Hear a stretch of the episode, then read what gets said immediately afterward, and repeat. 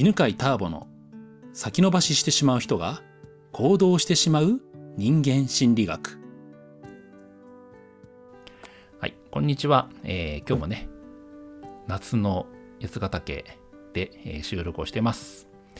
えー、今日質問してくれるのは、えー、前回質問してくれた翔ちゃんですね。こんにちは。こんにちは。えー、カフェのね、店員さんをされてるんだよね。はい。うん。じゃあ今日聞きたいことは何でしょう？えっ、と、はい、自分の中にある当たり前だと思っていることとか、うん、思い込み、うん、っていうのにどうやったら気づけるのかなっていうのがお聞きしたい。はい。自分の中のね、思い込みとかね、当たり前と思っていることに気づくってね、難しいよね。難しい。うん。まあ、それにね、でも気づきたいという意欲が素晴らしいね。ああ、ありがとうございます。うんじゃあどうやったらね自分の思い込みや、えー、自分の当たり前と思っていることに気づけるかっていうね、えー、話をしましょうね。えっ、ー、とやっぱりなんでそれに気づくことことが大事かというとうんとそれが人生を作ってしまってるからなんだよね。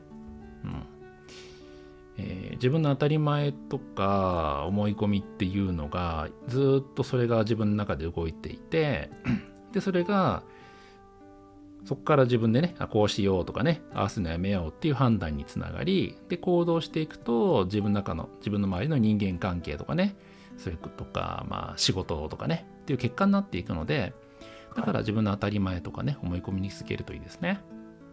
で、じゃあどうやって気づいたらいいか。えー、まず、当たり前と思っていることとか思い込みって、基本気づけないんだよね。はい。それが当たり前と思っていることであり、思い込みだから。でじゃあでもどういうことをすると気づきやすくなるかというと、はい、それが、えー、客観視をするってことなんだよね。はい、客観視。えー、客観視ともう反対にあるのが主観で見るっていうですね。うんはい、自分のことを自分事として自分で考えるっていうのが、えー、主観で考えるってやつで、はい、主観で考えてる限り自分の思い込みって気づけないんだよね。で客観視をするための方法って、まあ、大きく分けると2つあって、はい、1つは自分の考えたことをどんどん書き出して文字にしてそれを眺めるっていう。眺めた瞬間客観視ができるから。うんで何を書き出したらいいかというと考え頭の中で浮かんだことをどんどん書いていくのね。はい、うん、例えばえー客観視をしたいっていうところから始めて、なんでしたいの？とか聞いていくの。なんでそれをしたいの？って。なんでしたいの？なんで、うん、今、じゃあ例えば仕事で、うん、えっ、と、自分は普通に接してるはずなのに、うん、なぜかその人と仲良くなれないとか、うんうん、いつの間にか傷つけてるっていうことの原因がわかんない。お原因を知るため、問題の原因を知るためだよね。あ、原因を知る。うん、そしたらそうやって書いていくんだ。えー、客観視したいのはなんでって、なんでって書いて、はい、えー、問題の原因を知りたいから。はい、でもっと具体的な問題でも書いていいよ。その誰々さんとこうなってるとか、あ誰さんとはこうなってるみたいな。はい。うん、じゃあそれについてどう思うのって 聞いてもいいね。あ、どう思うの？うん。じゃあその誰かの人とうまくいってないことについて翔ちゃんどう思う？どう思う？そりゃ仲よ仲を改善したい。うん。仲を改善したいなっていう独り言も書いておくわけ。はい。うん。で、どう思うのっていう今質問が出たじゃん。で、次、3つ目かな？えー、なんだっけ？なぜっていうのと、どう思うのと。で、どう思うの、うん、じゃあ、なんでそれだとダメなのっていう質問もいいね。うん。なんで改善、あ、仲良くしないとダメなの？ダメと思ってるの？って。ああ。うん、仲良くしないとダメなのか。うん、ダメな理由は何？そうですね。なんででしょう。仲良くなりたいっていうのはあったんだけど。うん、仲良くしないとダメだと思っている理由は何？仕事をする上でなんかギスギスする。うん、ギスギスするのが嫌だから。嫌だからとか。うん、っていうのは書いとくじゃん？うん。はい。したら、えっ、ー、と、それなんでって聞いてもいいし、はい。うん、そのギスギスする状態についてどう思うって聞いてもいいし、はい、ギスギスするのはなんでダメなのって。なんでだ？うん。って聞いてもいい。はい。うん。で、あともう一個出てない質問が4つ目ね。はい、4つ目。うん。それをしたら、どんないいことがあるのっていう。何が得られるのっていう質問。それをすることによって何を得られるのっていう質問。何を得られるか。うん。例えば、人間関係をね、改善したい。改善すると何が得られるのっていう質問をするの。はい。うん。じゃあ改善すると何が得られる？改善すると、何か仕事をなすときに、すごい良好なコミュニケーションが取れる。ああ、いいね。良好なコミュニケーション取れるって。うん。うん、じゃあ、良好なコミュニケーションが取れると何がいいの？何が得られるの？その人との関係が強まったり、うん、次の仕事に活かせる。うん、いいね、いいね。じゃあ、それかん、次の仕事に活かせたりとかすると何がいいの？何が得られるの？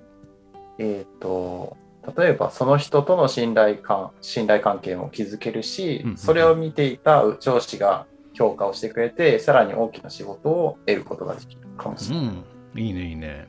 なんでそう思うの？ってまた聞いてもいいし、そうならなかったら何がダメなの？って聞いてもいいし。っていうふうに、うん、思ったこと全部、とにかく書き出してみて書き出した後に見てみたら、はい、あ自分なんか変な思い込みしてるっていうのに気づけることがよくある。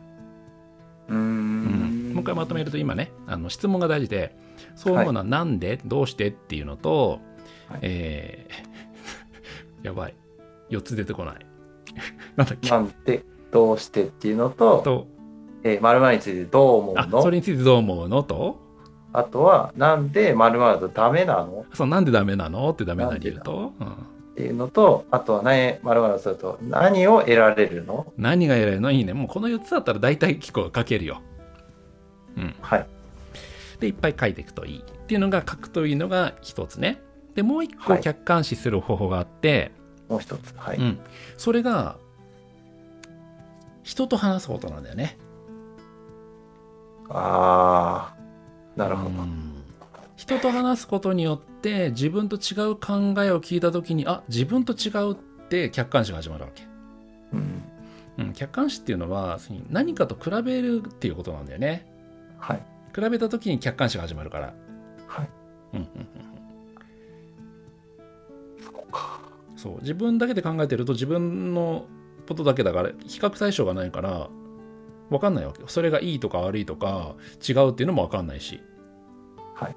うん。だから人と話してそのテーマについて、まあ、いろんなテーマについて話してみてどう思うのどう思うのって聞いてみるとえあなたそんな風に考えるのみたいな。うん、もう自分は違うなっていうところで自分の思い込みに気づいたり、当たり前と思っていたものが崩れたりする。あ前回のほら話だったじゃない。あのそうやって同格じゃなく人を見下すことは悪いことだっていうのは翔ちゃんの思い込みだったけど、はい、これと話すことによってあそれはみんなを同等に見たいという気持ちが元にあるからなんだっていう話を聞いた時に、はい、あ自分の思い込みに気づくっていうことがあるじゃん。ありました。うん、なので、ね、そうやってね、人と話すことによって、人と違う、自分と違う考え方を聞くと、客観視ができるね。うん。うん、うん、まあ、こんな感じでね、えー、まとめると、紙に書き出す。質問は、言って、もう一回言って。えー、質問は、なんで、どうして、って聞くのと、うん、〇についてどう思うのってどう思うのと、とえー、なんで〇〇だとダメなの？なんでダメなのっていうのと、っていうのと、それをすると何を得られるの？何を得られるのっていう4つの質問ね。うん、はい。プラス、えー、人と話すと。人について考えを聞くと。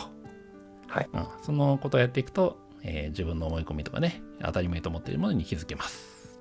はい。はい、じゃあ感想を教えてください。えー、っと、自分への問いかけがとても下手くそなんだなっていうふうに思いました。うん。自己否定な質問が多かった中で、うんこういうふうにして客観視するっていうのはやってきてない。うんうん、あともう一つは人と話す量がおそらく極端に僕は少ないと思います。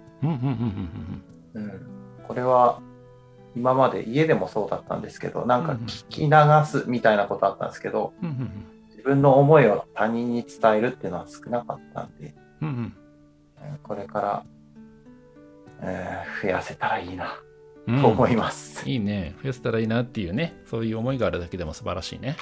はい。うん。ということで、えー、自分のね、思い込みとかね、えー、に気づくっていうのをね、聞いてる方もやってみてくださいね。はい。今日はこんなところです。ありがとうございました。ありがとうございました。この番組は、犬飼ターボ、ナビゲーター、竹岡由伸でお送りしました。